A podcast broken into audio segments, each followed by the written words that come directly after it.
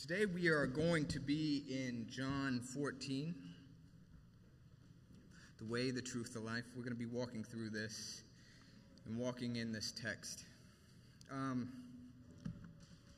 before we even get started, um, I don't want us to live in a, a season or a life of just phoning this in. That we are just Christians here because we come to church.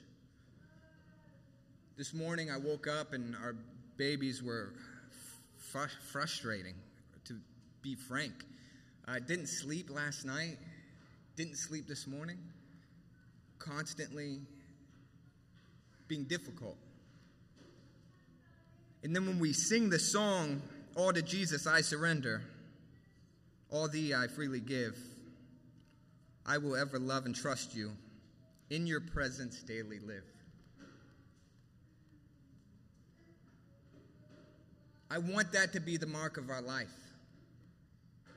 Not that we say it, not that we come here and do it, but really live it out and experience it and see it and taste it and feel it and look around and see everybody here and know that we are together in this going towards New Jerusalem. We are looking towards Christ. I miss Saul today, this morning. I wanted peace and quiet, and I wanted my breakfast and to be left alone. I missed Jesus this morning. So I look and I see and listen to that song and hear us sing out, I surrender all. Did I today? I didn't. I wanted my way. I wanted what I thought would bring me happiness, and that was rest, but rest is found in Christ. So I don't want us to come here and just play the game that everyone plays. That we are Christians, so we come here because if we don't, we're bad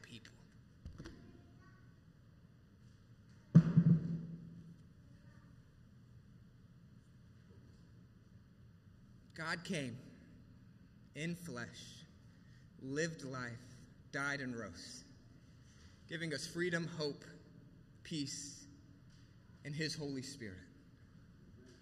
That's far greater than anything I can give you up here. I'll give you some pleasantries, I'll give you some things to take away and hopefully get hope onto, but hope and look and focus in on Jesus, not me. Not me. I have a ponytail right now. Don't, what are you doing? Because if not, it just goes everywhere and it touches my face. I don't like it. But I need us to get that more than anything. Get Christ more than anything. Understand the gospel more than anything. Please. So, we're into week three of the Way, the Truth, the Life series. Before I go any farther, I'm just going to pray for us. And pray with me that the Spirit would be present and illuminate our hearts and minds and that we would worship today. That right here on Parsons Avenue, the fact that there is, we are temples of the living God, the fact that that is true, allow us to know that deep in our bones that when we are worshiping today, we have an access and a presence with the living God. Actual presence here. This isn't a game. We're talking about life change. If you got that Citizens app, I do, and I have this neighborhood focused in. Shootings after stabbings, after overdoses, after this. Over and over again, my phone goes off with what's happening in this neighborhood. We are to be salt and light. Stop trying to stay away from the world, enter in the world, and show them Christ. They need you, they need Christ in you. It's not about you, It's not about me, it's about God expanding his kingdom. Every day I see people who are dealing with extreme circumstances. And I am one person. We are going to get into all this today, but the greater works that Jesus Christ can do is the fact that he takes sinners like us and he puts his spirit in them and then he sends them out across the nations, across the world. We all can go to the ends of the earth. Portable temples.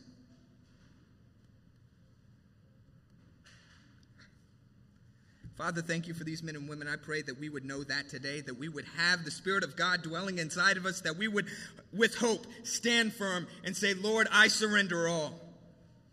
All to thee I freely give.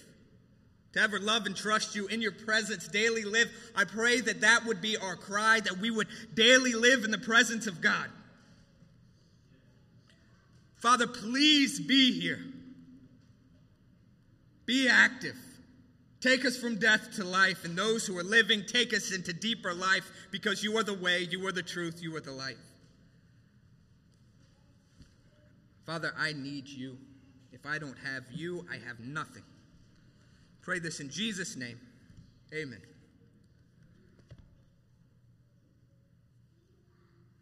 Look at me on teary eyed. We're in week three. Week three of the Way, the Truth, and Life sermon series, and Jesus is about to go to the cross. And he's equipping his people for his works. That's what he's doing. And it may sound repetitive. I might be repeating myself because I am. Because this is what the gospel is. Jesus is preparing his people for their work after his departure. This is where we're at in chapter 13, 14, 15, 16, Lord's Prayer 17, and then we go through in 18, his crucifixion. So when you want to make the purpose clear, what do you do? You repeat it. You say it over and over and over again. And this is what Jesus does. In the beginning of this chapter, he says this He says, Let not your heart be troubled. This is how he starts this. So, what is he talking about, and how does that relate? Well, what he's talking about relates to not letting your heart be troubled. So, Jesus is laying down these beautiful truths in this chapter for his followers so that they will be equipped not to have troubled hearts. And how do I know this? Not only does he start in the beginning with that, he ends this statement with that. Verse 27, he says, Peace I leave to you, my peace I give you, not as the world gives you. Let not your hearts be troubled, neither let them be afraid. So there's two sandwiches. Let not your heart be troubled. Dialogue, let not your heart be troubled. So clearly, Jesus is telling us these things in order to not have our hearts be troubled. We have to know that. We have to know that the Lord is trying to teach his disciples. And these words can't be divorced from the larger story. So, everything we're going to talk about in the rest of this sermon series, the way, the truth, the life, is sandwiched in between those two statements. Do not let your heart be troubled. So, before we walk into the text that we're going to be into today, I want us to have this statement in the forefront of our mind, right here. Jesus is telling these truths to his followers at that time, but also to us today. So, is your heart troubled? Is your heart anxious? When was this morning? I can't stand up here and preach this stuff if I'm not being honest with you. So, why is Jesus telling his people to not have troubled hearts? The Greek word for trouble means to cause inward confusion or commotion. The idea here is uh, the idea of water crashing. So a boat just hitting into the waves and just being tossed to and fro, turbulent seas. When we're talking about troubled hearts, that's the imagery that they know in the Greek. Troubled hearts. Have you felt like this? Do you feel like this? Do you ever have fear welling up inside of you, not knowing how you should feel? I know I have. This is why this is such a liver shot for me this morning. I can't write this sermon and not be moved by what it says. or I'm divorced from the text. I'm just sitting up here spouting out words. What point is that? Are we transformed by the renewal of our mind? My mind has been turbulent and uneasy, feeling like I couldn't get a handle of my emotions, that I was tossed to and fro. This mindset leads to poor decisions, poor actions, because we operate out of the emotions of fear. But not godly fear, not fearing the Lord, fear of man, fear of not, fear of not getting our way. That's why Jesus says, Don't let your heart be troubled. Trust in me. Trust in me. I'm the stability. Like an anchor that holds a ship down in a storm, it holds it steady. Jesus is the anchor of our souls that allows us to not be tossed to and fro. He is our stability, He is our rock, He is our fortress. This is what the Psalms talk about when it comes to Jesus. Trouble also means taking away one's calmness of mind. We felt that as well. My mind isn't calm this week. You want to know why? I have a misunderstanding of my purpose. My eyes aren't fixated on reality. The reality that I'm a blood bought son of Jesus Christ, the King of Kings, Lord of Lords, the God who bro- breathed out galaxies into existence. That one calls me son. And when you know who you are, and you know whose you are, there is a calmness. There is a misunderstanding in identity. And if we are Christ, no matter the raging sea around us, He is our calm. He is the never changing one. Remember, He is our rock. He is our foundation. He is our fortress. He is our shield. He is our light. Go through the Psalms and read about Him because that's our God.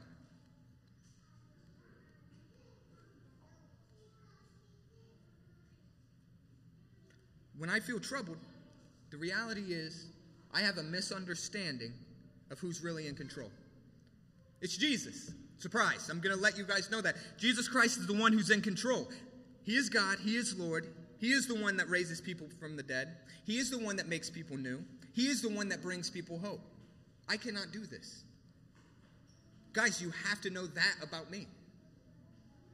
I am not the Savior. No one in this room is the Savior.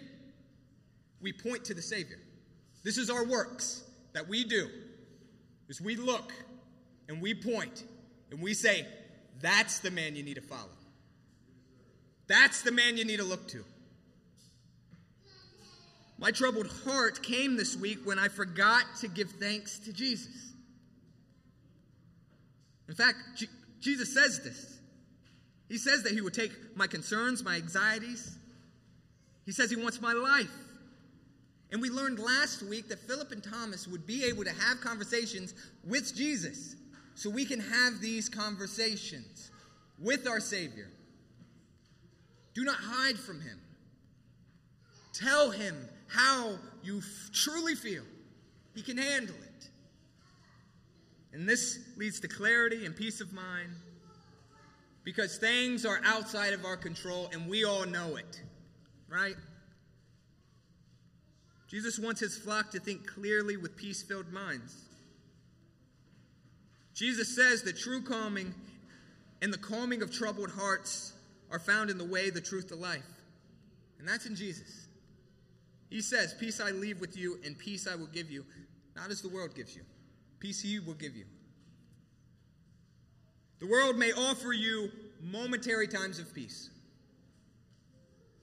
You may have a hard day at work and you might get some donuts or whatever. Momentary.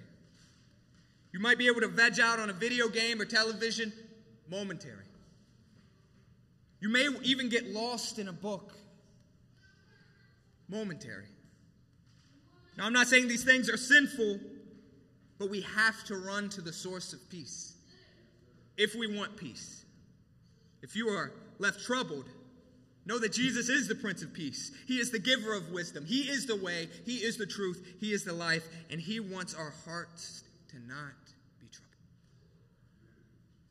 So I'm laying down this groundwork because, like I said, front and end, everything that I talk about is about calming the troubling hearts of his disciples. So we are going to be asked to do some things by Jesus, and without this understanding and letting our trust and calm in our troubled hearts, if we're not focused in on Jesus and what he says, it's going to be very difficult to carry out what he asks.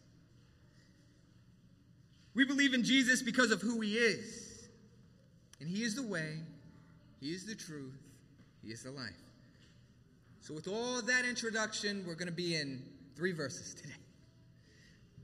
Three verses. It's going to start chapter 14, verse 12. Truly, truly, I say to you, whoever believes in me also do the works that I do. And greater works than these he will do, because I am going to the Father. Whatever you ask in my name, I will do, that the Father may be glorified in the Son. If you ask me anything in my name, I will do it. I read that three weeks ago in preparing for this sermon. I was like, oh, I got to take that part off the sermon that I was doing because that's a lot of, there's a lot there. So the three points can be found in your bulletin today. The three points are continue the works of Jesus, carrying out the greater works of Jesus, and everything we need comes from Jesus through prayer. It's Just that simple. So, continuing the works of Jesus. He says this Truly, truly, I say to you, whoever believes in me will also do the works that I do. Do you know that we are to continue the work of Christ? Now, this might sound strange, but Christianity is a participatory religion. Christianity is not you come on a Sunday, listen to a guy talk, go to Bob Evans afterwards, head home. That's not Christianity. What Christianity is, is us carrying out the works of Christ that he did through his power, through his death, through his burial, through his resurrection. There's life change there. There's from death to life there.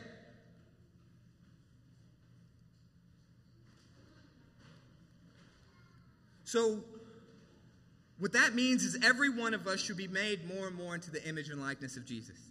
Every one of us. This isn't just called for the pastor. This isn't just the leaders. This isn't just the people who are MCs. If you say you are a Christian, believe in the death, burial, and resurrection of Jesus Christ, and have His Holy Spirit, if that is you, you are to carry out Jesus' works. No questions asked. This is what Christ says. Remember, a few weeks back, our catechism question was talking about fancy words of justification and sanctification. Justification is your legal stance of being deemed not guilty by God. So if we trust in Jesus, we are declared not guilty, right? So if anybody has been involved in court cases that we're acquitted of the crimes of just treason against the holy God. This is what justification looks like. Sanctification is the process of you being made more and more and more like Jesus. So, our goal here in the body of Christ is not to become a better version of you, is to become like Jesus. Now, don't get me wrong, because the more you become like Jesus, the better a person you'll be, but that's not the goal. Isn't self help and self improvement. What the goal is, is Christ's likeness. Don't get me wrong, you will be a little bit more gentler, kinder. Turn to repentance. Be like, hey, I messed up here. But Jesus is the standard for what it means to be a person. Jesus is our standard. That's why he says he's the way, the truth, the life. Now he says that we get to carry out his works. What does that mean? We can sit down and think about the works that Jesus carried out, but what is it talking about here? What are the works that Jesus did? We see that he did many miracles. We see that he healed people. But what was the reason of his miracles and healings? What was the purpose of him doing those things? Was it healing for the sake of healing? Was it just to show his power? We know in the Gospel of John, Jesus did many signs and it pointed to the truth of who he was. The reason he did miracles wasn't to just do miracles, but to prove the one doing the miracles is God. So we have to know that. If we get obsessive about miracles, We don't understand that they're a sign pointing to God. Question sounds familiar. What is the works of God?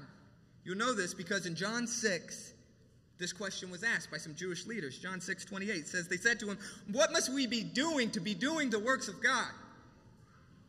Fair question. I'm asking it doing sermon prep.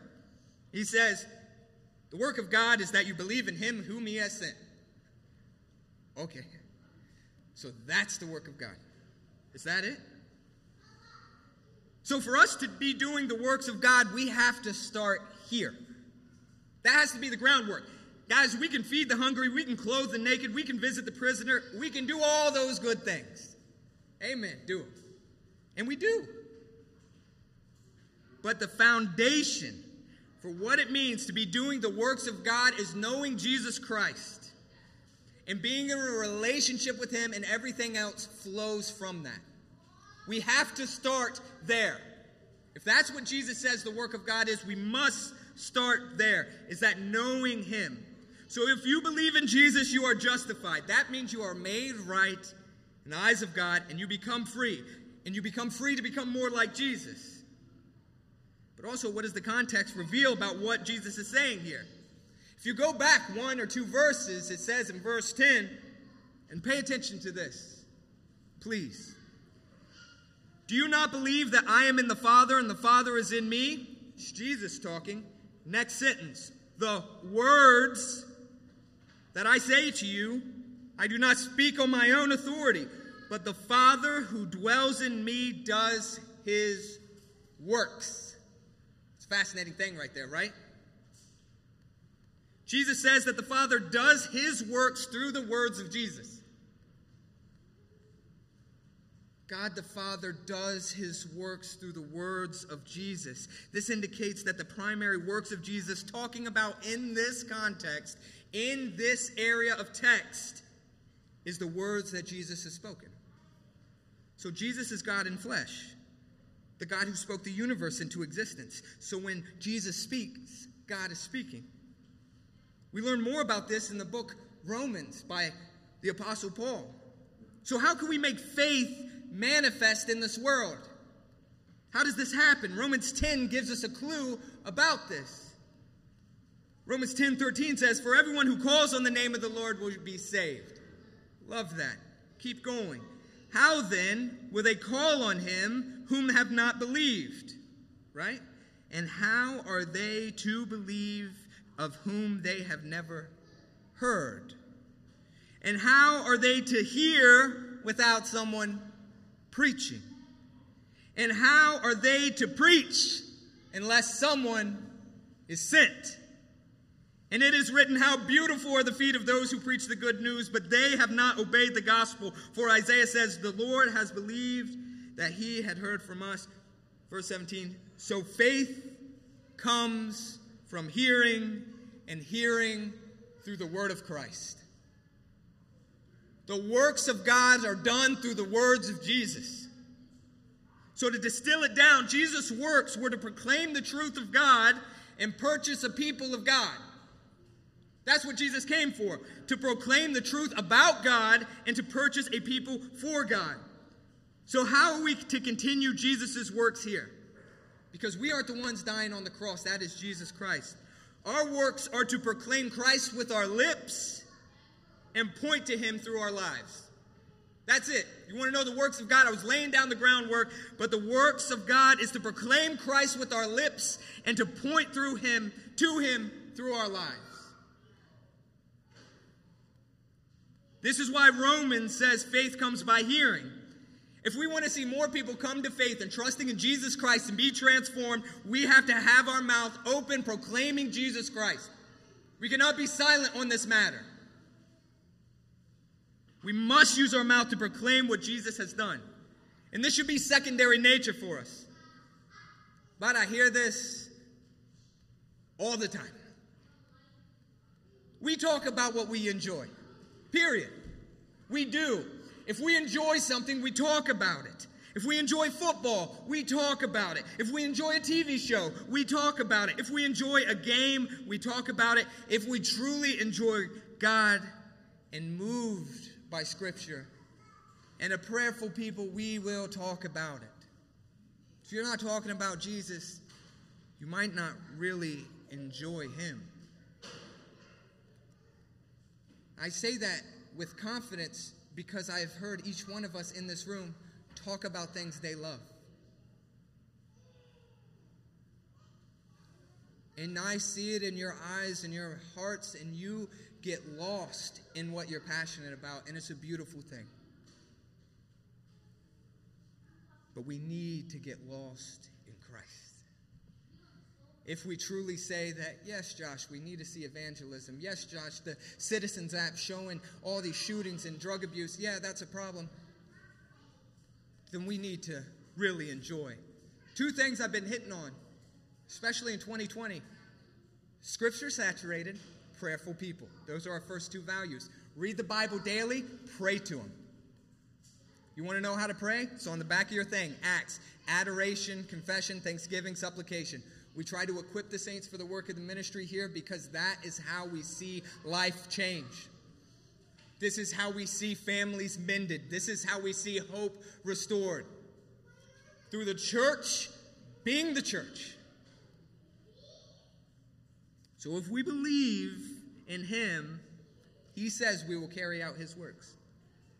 So, as we trust and believe in Jesus, we will proclaim what Jesus has done for us, and we will become slowly more and more like him through our speech, our thoughts, our behaviors.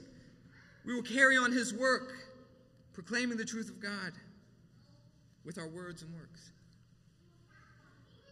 But then, in the next step, this one was fun. Jesus is always subverting expectations. I sit here and read this, and I'm like, what is going on? Says, Truly, truly, I say to you, whoever believes in me will do the works that I do. That makes sense. Keep going. In greater works than these he will do because I am going to the Father. In greater works that you will do because I am going to the Father. I was like, oh my gosh. This is the second point, and this can be a hard thing for us to wrap our minds around. Like, how can us, being followers of Jesus, sinful people, do greater works than God in flesh? Jesus was God, right? He walked on water, right? He did healings, right? He raised Lazarus from the dead, right? He died on the cross and raised himself from the dead, right? How can I do anything greater than he did? So let's take a step into the ministry of Jesus after his death, burial, resurrection, and ascension after he sent the Spirit. Let's read what happens. We will be picking up a few weeks after Peter, the man who will deny Jesus this night, three times before the rooster crows. A few weeks later, he gives a sermon on the gist of this, this is in Acts 2. It summarized this Men of Israel, hear these words Jesus of Nazareth, a man attested to you by God with mighty works and wonders and sign that God did through him in your midst, as yourselves know. This Jesus, delivered up according to the definite plan and foreknowledge of God, you crucified and you killed at the hands of lawless men. God raised him up, loosening the pains of death, because it was not possible for him to be held by them. That's what he says proclaiming what God has done with his mouth.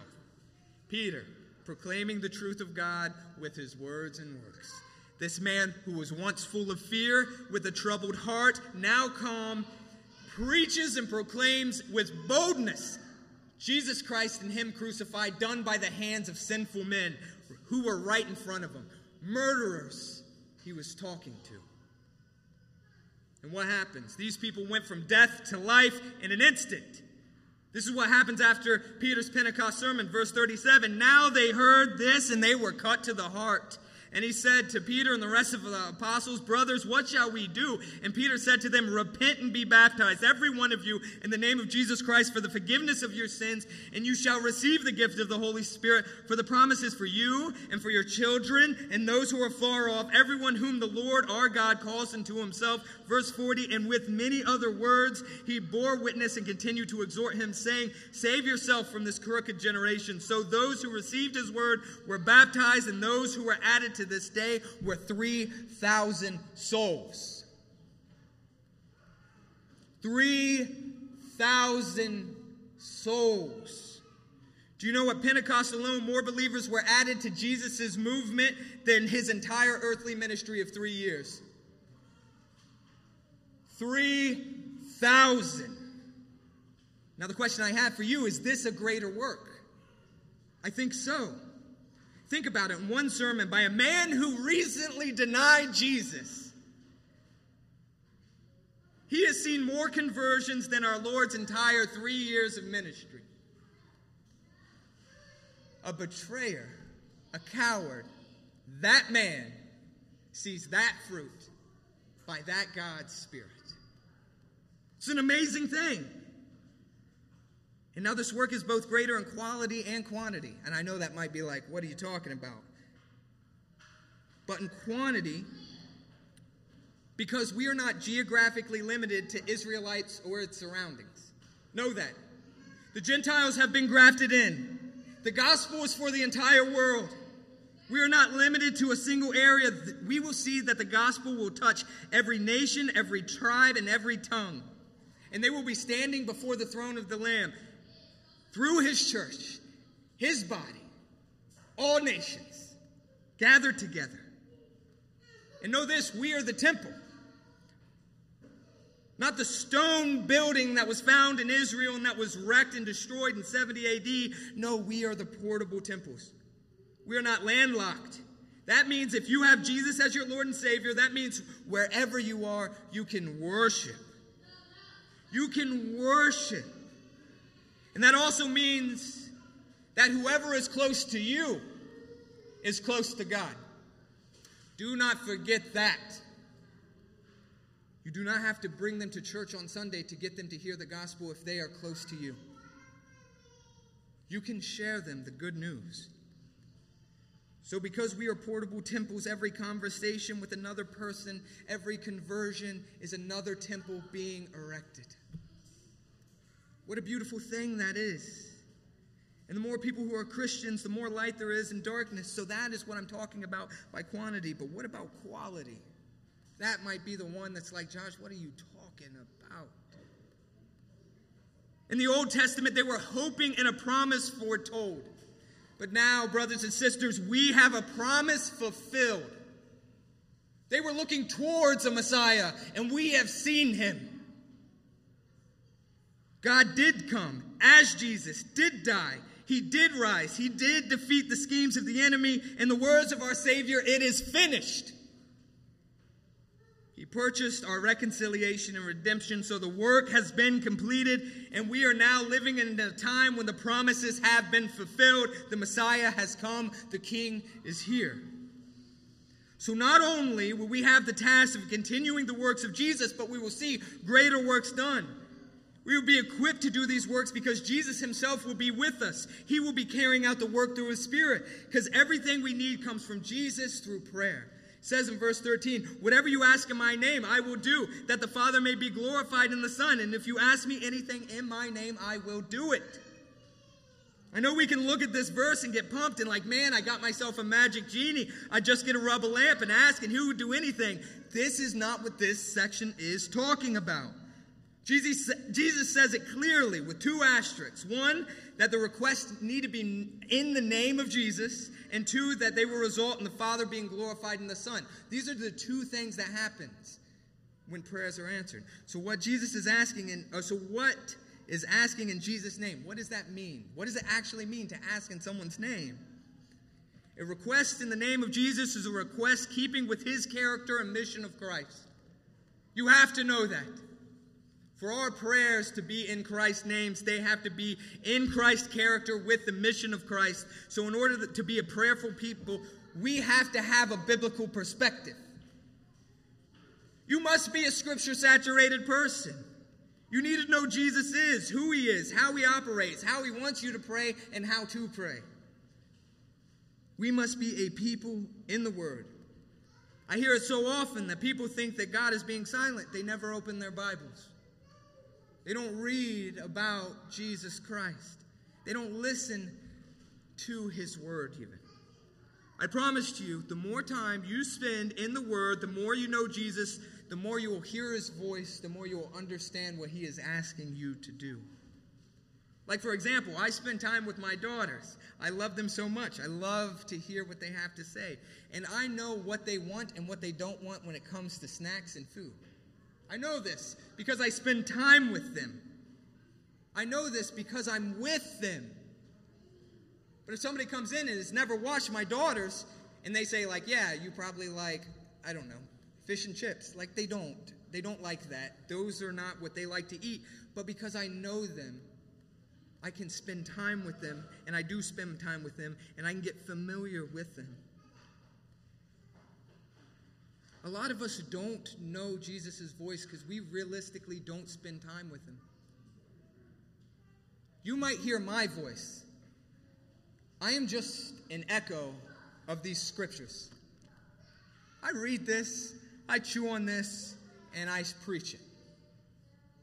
But, brothers and sisters, please do me a favor. Do not sustain yourself on an echo, but go to the actual source.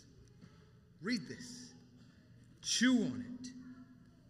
The Gospels tell us that Jesus set out to accomplish two things proclaiming the truth of God and purchasing the people of God. Jesus does not promise to grant requests that are out of step with his character or purpose. Chiefly, he wants to magnify the glory of God the glory of his Father. And how do we know what glorifies God? How can we know that? We can know what glorifies God by reading about him. What does he say? What has God revealed about himself? With our troubled hearts, we can have confidence that Jesus will answer prayers that are in line with his name. Jesus says he doesn't want us to have troubled hearts.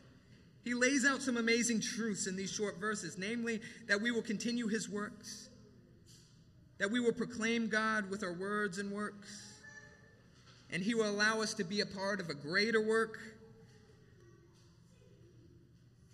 through this being completed, not just promised, but purchased. And He will supply every need for this work through prayer. So your heart might be troubled today, but know when we trust in Christ, He lays out a plan and purpose for us we are not to be tossed to and fro every which way like a boat out in sea. We are to stand firm, knowing that we have access to know the one who has power over the sea. So, church, my prayer for you today is let us not be troubled because Jesus Christ Himself has us. And He also has stuff for us to do. Our work is to proclaim Christ with our lips and point to Him through our lives. And He Himself will carry this work out through prayer and His Spirit, all for the glory of God. Let's pray. Father, thank you. Thank you for these men and women. I pray that we would be equipped to do your work, to know what you want to accomplish. You're the King of Kings, Lord of Lords. You're the God of all creation. I pray that we would not be stagnant or stale in our walk, but we would lift up our hands to you, praise you, and thank you for what you've done and continue to do. Father, each and every one of these people in this room who trust that Christ is the Savior are portable temples. They might feel exhausted and tired, and what does that mean? I can't do more works. He says, Don't be troubled, but I will carry out them works through prayer. Father, teach us all to be in a relationship with you, in love with you, reading your words, understanding your voice, being bold in the face of challenges. We want to stand firm on your truth, not be tossed to and fro. You're our King, you're our Lord, you're our God. Pray this in Jesus' name. Amen.